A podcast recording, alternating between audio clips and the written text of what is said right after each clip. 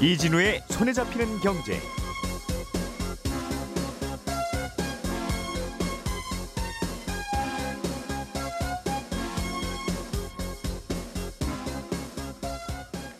안녕하십니까 이진우입니다. 누구든지 중국의 반도체 장비를 수출하면 안 된다는 조치를 지난주에 미국 정부가 발표하면서 우리나라 기업들의 피해가 우려됐었지요. 삼성전자와 하이닉스에 대해서는 이 조치를 1년간 유예하기로 했습니다. 최근에 영국 금융시장이 불안불안한데 영국의 불안이 대서양을 건너서 미국의 대출 채권 담보부 증권 시장에도 전이됐다는 보도가 나왔습니다.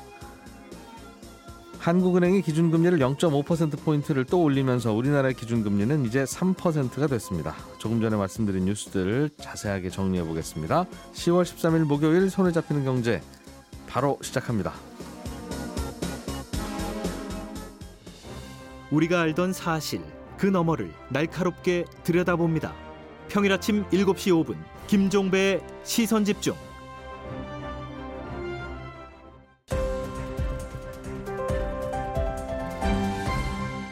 이진우의 손에 잡히는 경제. 예, 늘 복잡하고 어려운 경제 뉴스지만 저희가 알아서 잘 딱 깔끔하고 센스 있게 정리해 드립니다. 김현우 소장, 박세훈 작가 그리고 한국경제신문의 이슬기 기자 오늘도 세 분과 함께하죠. 어서 오세요. 네, 안녕하세요.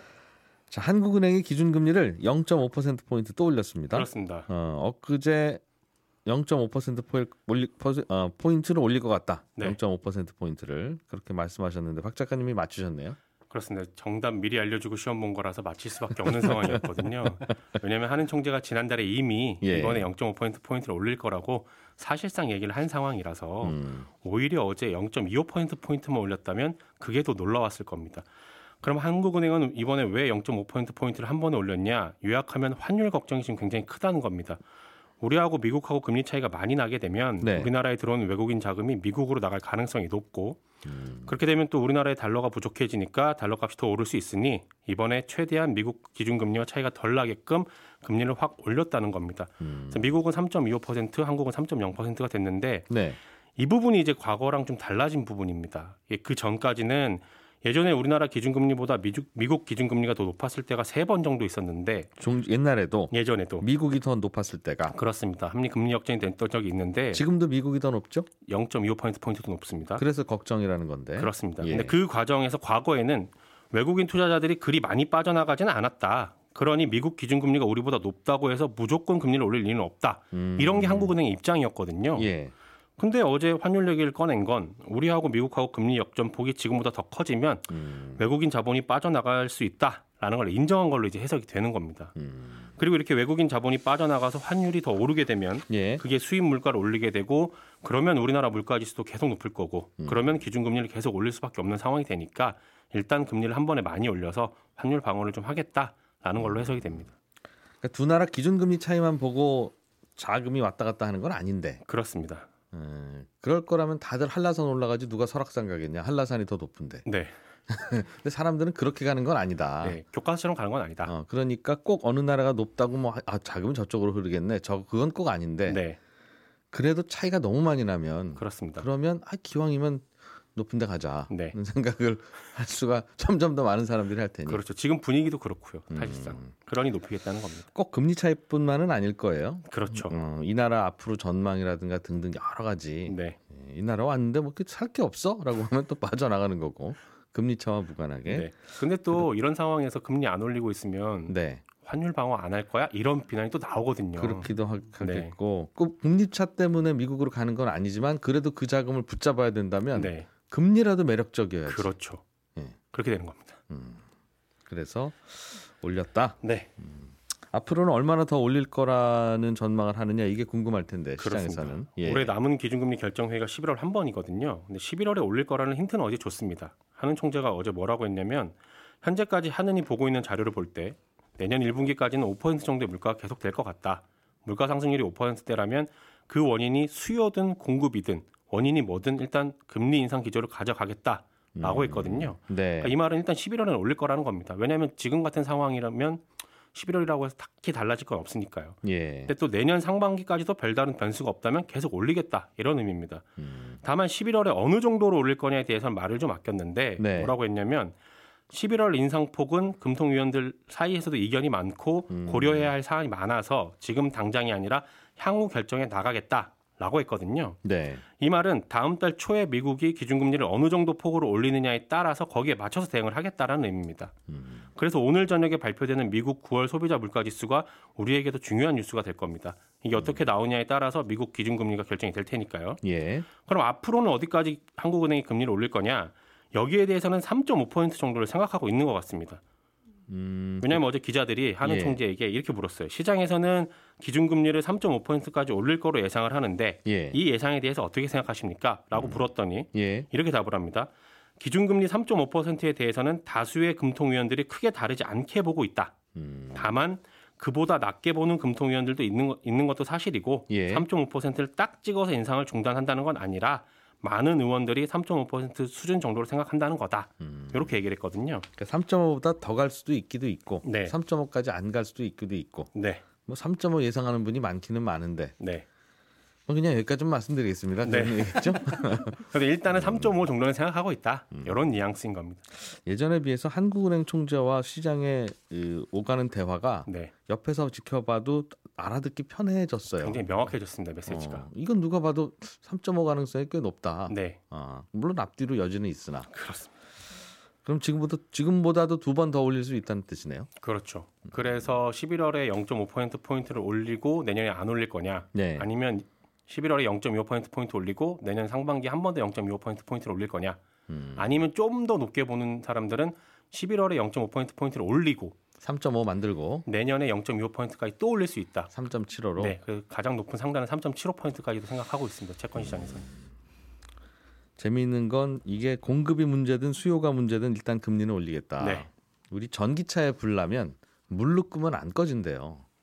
음, 잘안 잘안 꺼진답니다. 그럼 뭘로 끕니까? 그러니까 주변 아무것도 없으면 그럼 물이라도 부어야지. 네.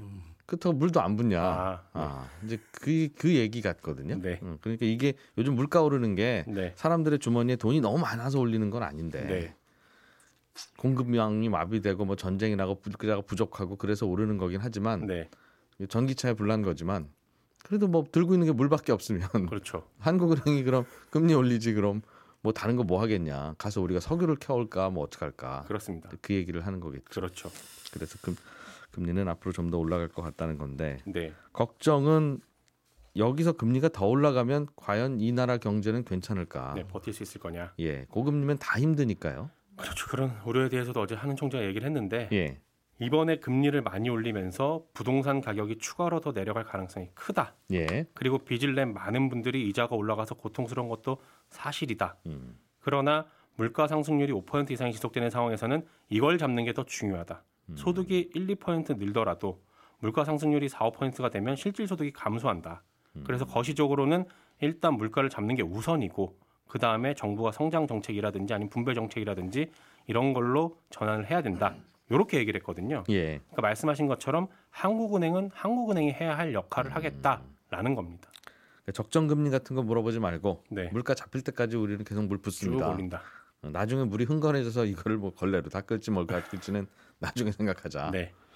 그러니까 최근에 금리 인상 기조가 앞으로도 더 가파를 수도 있고 네. 그러나 물가 잡히면 또 적정 금리 수준으로 내려오는 것도 빠를 수 있다는 그렇습니다. 이야기로 같아요. 알겠습니다. 이슬기 기자님, 네. 지난주에 미국 정부가 기업들이 중국에 반도체 장비 수출하려면 미국 정부 허가를 받아라. 이 말은 사실상 하지 말라는 뜻이다라고 해석이 된다는 말씀도 해주셨는데 삼성전자랑 SK 하이닉스는 1년간 예외 이런 얘기도 추가로 해줬나 봐요. 네, 그렇습니다. 이게 뭐 무슨 말씀이실까 하시는 분들도 계실 텐데 일단 최근에 있었던 일련의 사태들을 쭉 정리를 해 보자면요. 최근에 뭐 미국 정부가 중국을 견제한다면서 뭐 미국 제품은 중국 기업엔 팔지 말라 이런 식의 조치를 계속 취하고 있었습니다. 예. 거기에 이제 반도체 장비도 포함이 돼 있었던 건데요. 이제 뭐 그런데 그동안은 이 방침을 구체적으로 따른 기업이 없었어서 다시 이슈가 되지는 않았었습니다. 그런데 이제 어제 무슨 일이 있었냐면 뭐냐면 이제 막 미국의 반도체 장비 업체인 KLA가 중국의 공장이 있는 고객사한테는 납품하지 않겠다고 통보했습니다. 근데 특히 이게 시장이 왜 놀랐냐 하면은 SK 하이닉스에도 납품 중단을 통보했다는 보도가 나왔었거든요. SK 하이닉스가 중국에 공장이 있어요? 있습니다. 음. 네, 그동안은 이제 바이든의 수출 금지 조치가 취해져도 중국에 공장이 있는 한국 기업은 장비를 받을 수 있을 거라고 생각을 했던 거죠.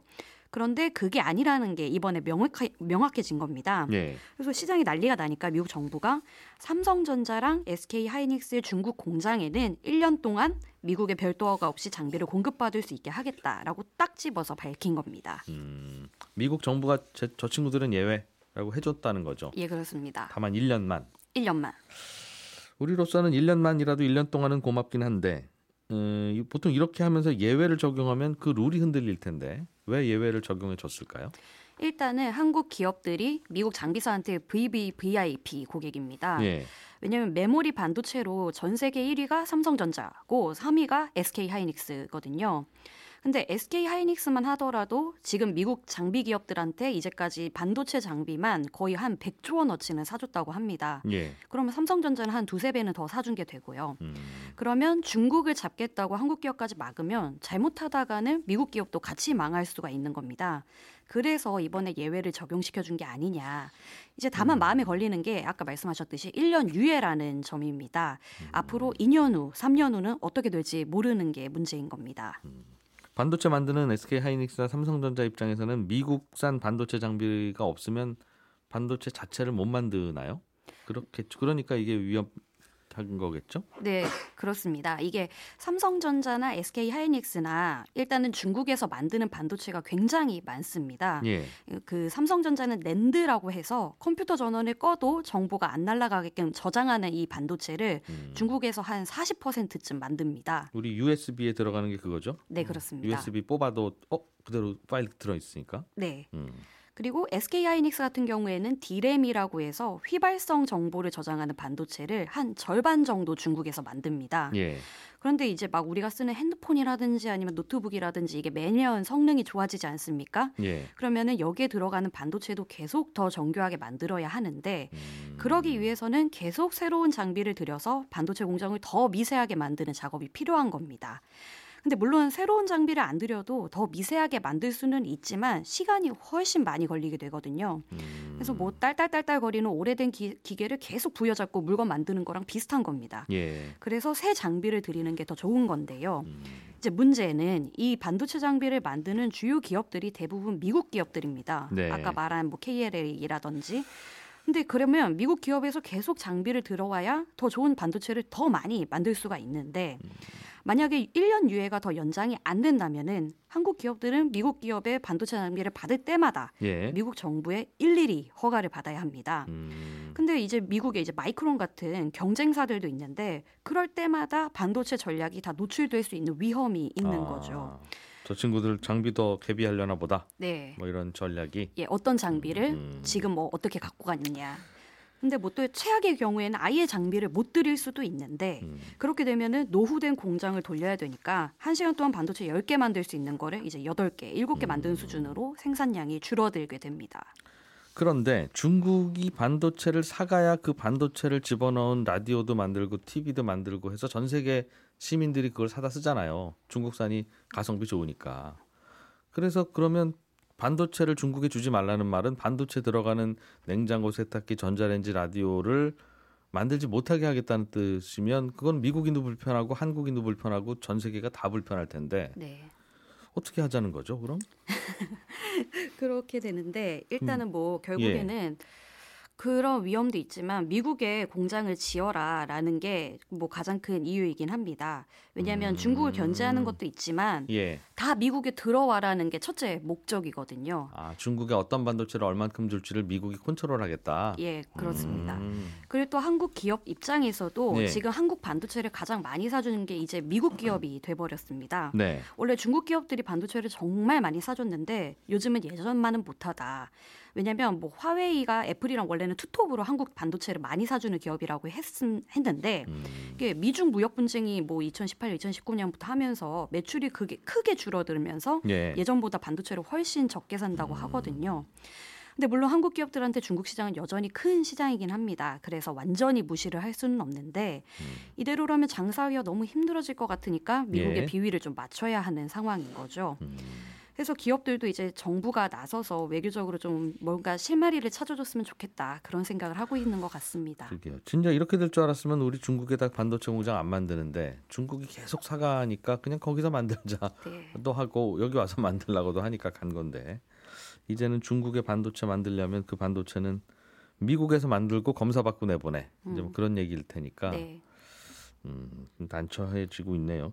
진짜 앞으로 100년, 200년 동안 앞으로 계속 미국이 이렇게 할 거면 우리도 공장 뜯어다가 미국으로 갖고 가면 되는데 음. 또 이러다가 또 괜히 둘이 친해지고 또 다시 그러면 기껏 공장 뜯었던 것도 다시 또 중국으로 가야 되고 그렇잖아요. 네 그렇습니다. 음, 확실하게 좀 해주면 좋은데 제일 제일 모호한 게 불확실성이라서. 음. 김현우 소장님, 네. 영국에서 시작된 금융시장의 불안이 계속되는 모양입니다. 네, 그렇습니다. 감세안 때문에 그렇다고 해서 그럼 감세안 철회하면 될 줄 알았더니 네. 또 그것도 원인이 아니었나 봐요. 네, 여러 가지 예. 뭐 파운드와 가치도 떨어지고 이런저런 문제가 있는데 이 상황 설명해 드리려면 얼마 전에 이제 영국에서 일어나고 있는 일, 얼마 전부터 일어나고 있는 일을 간략하게 설명해 드릴 필요가 있습니다. 이건 10월 4일 방송 박세훈 작가님이 전해드린 내용을 자세히 들어보시면 되고요. 예. 아, 간략히 설명을 드리자면 지난달 말에 이제 영국 정부에서 감세 정책 그리고 플러스 에너지 보조금 정책 이런 걸 내놨죠. 그러니까 음. 네. 걷어들이는 돈은 줄이고 어 내보내는 돈은 많이 늘리겠다 이런 거였는데 가뜩이나 파운드 가치가 떨어지고 있는 상황에서 이제 영국 국채도 발행이 늘어날 걸로 예상이 되니까 시장에서는 영국 국채 가격도 많이 예, 하락을 하기 시작했습니다. 음. 이렇게 영국 국채가 급락을 하니까 영국 국채를 담보로 하는 파생 상품에도 문제가 생겼는데 이 파생 상품에는 영국 연기금뿐만 아니라 뭐 보험사 뭐 각종 기관들이 많이 투자를 하고 있었습니다. 예. 근데 그 담보인 영국 국채의 가치가 떨어지다 보니까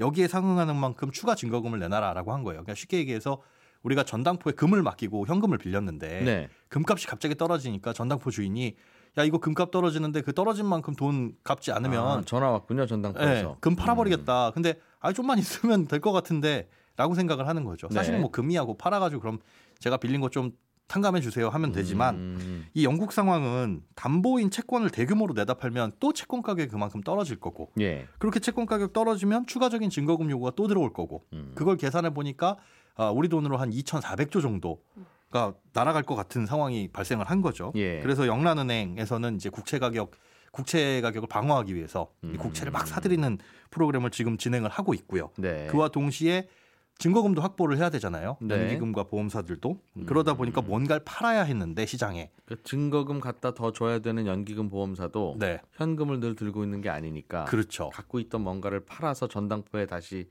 추가로 담보를 줘야 되는데 그렇죠.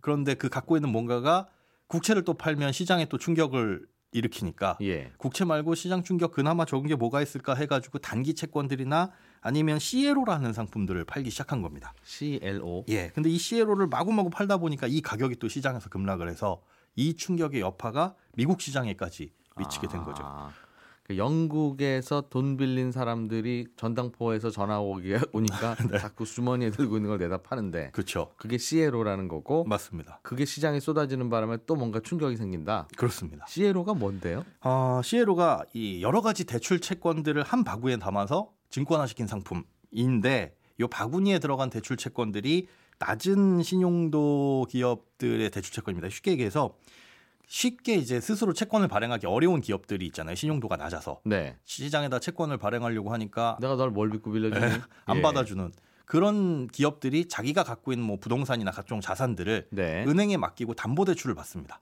예. 음, 개인이 뭐 신용도가 안 좋을 때 담보대출 받는 거나 비슷하죠. 네. 그렇게 담보대출 받은 그 대출 채권을 모아 모아 모아서 어 요걸 잘라서 파는 거죠. 어, 음. 그 얘기 옛날에 좀 들어본 건데 그렇죠. 그거. 2008년 리만 브라더스 사태 때그 그렇습니다.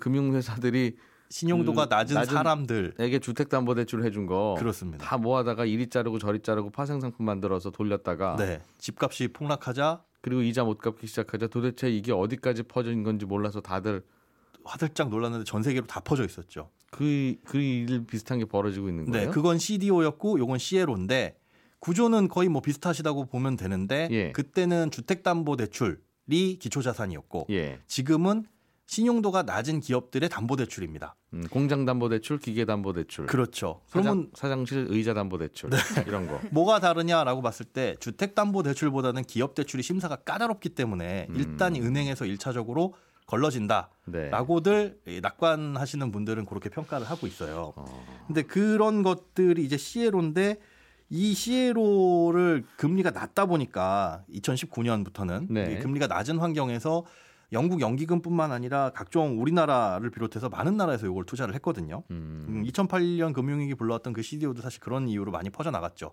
저금리 상황에서 저금리 상황에서 이 CLO는 이자를 좀 더 주니까 그나마 그렇죠. 음. 그래서 그렇게 담아놨는데 요게 가격이 갑자기 기업의 부실이나 이런 걸로 인해서가 아니라 가격이 그 자체가 빠지다 보니까 네. 시장에서 충격이 발생을 하기 시작한 겁니다. 똑같은 구조네요. 이 CLO를 그럼 어떤 금융회사가 많이 갖고 있었냐 그동안. 네. 그럼 그 금융회사도 문제가 생기는 거고. 그렇습니다.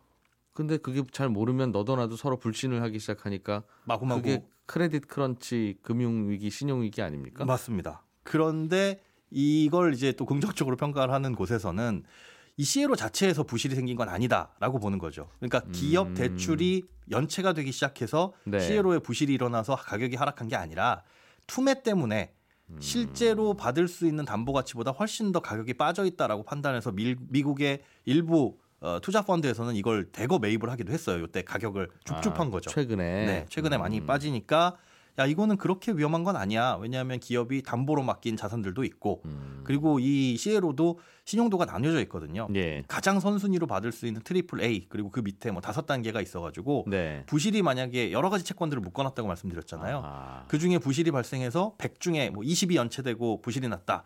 그러면 신용 그 후순위인 사람들이 가장 먼저 못 받고. 근데 CDO랑 예, 예. 구조는 똑같습니다. 구조는 똑같은데 그런데 아직 기업들의 자금 사정이 어려워진 것은 아니고 그렇습니다. 그냥 시장이 좀 혼- 혼란스러워져서 가격이 떨어진 거니 그렇죠. 오히려 이게 찬스다. 그렇게 판단을 하고 대거 매입을 한 펀드들도 있는데 예. 그런데 들어보시면 알겠지만 이게 저신용 기업들이 빌려간 대출 채권입니다. 네. 근데 그 말인 즉슨 금리가 낮을 기업에 근데 여기 핵심은 변동금리 채권이에요. 금리가 낮을 시절에는 그 기업들의 부담이 덜 하겠죠. 네. 갚을 수 있는 부담이 덜한데 금리가 오르기 시작하면 그 기업들이 제대로 영업 활동을 하는 상황에서는 크게 문제가 없겠지만 네. 경기도 안 좋고 그리고 음. 금리가 오르는 속도가 가파르다고 한다면 아마 제일 밑에서부터 부실이 일어날 가능성이 높아질 겁니다. 음. 그러면 이 CLO 안에서도 부실이 일어날 수 있겠고요. 네. 그런데 지금 상황이 딱 그렇잖아요. 음. 어, 여러 가지로 경기 상황도 안 좋은데 금리는 생각보다 가파르게 오르고 있고 음. 그래서 이게 문제가 될 것이다라고 전망을 한 분들도 2019년부터 꾸준하게 나오고 있었어요. 그래서 우리나라도 어디에서 이 CLO를 얼마나 투자를 하고 있는지도 좀 면밀하게 파악을 해봐야 된다라고 하는데 지금 공식적으로 나와 있는 자료는 2019년에 음. 우리나라가 한 대략 8조 원 가까이 이 CLO에 투자를 하고 있다. 라고 하고 있는 거고요. 네. 앞서 말씀드린 대로 이 CLO 안에서도 선순위 투자자와 후순위 투자자가 나뉘는데 음. 가장 선순위 투자자가 이 문제가 생겼을 때 돈을 먼저 받아가기 때문에 선순위 투자자라면 문제가 없지만 그건 또 이, 그 말은 후순위 투자자는 돈을 한 푼도 못 한 받는 푼도 못 경우가 받습니다. 많다는 거죠. 그런데 또 선순위 투자자는 가져가는 이익이 적으니까 네. 그럴 바에야 뭐 다른 걸 했을 가능성이 높거든요.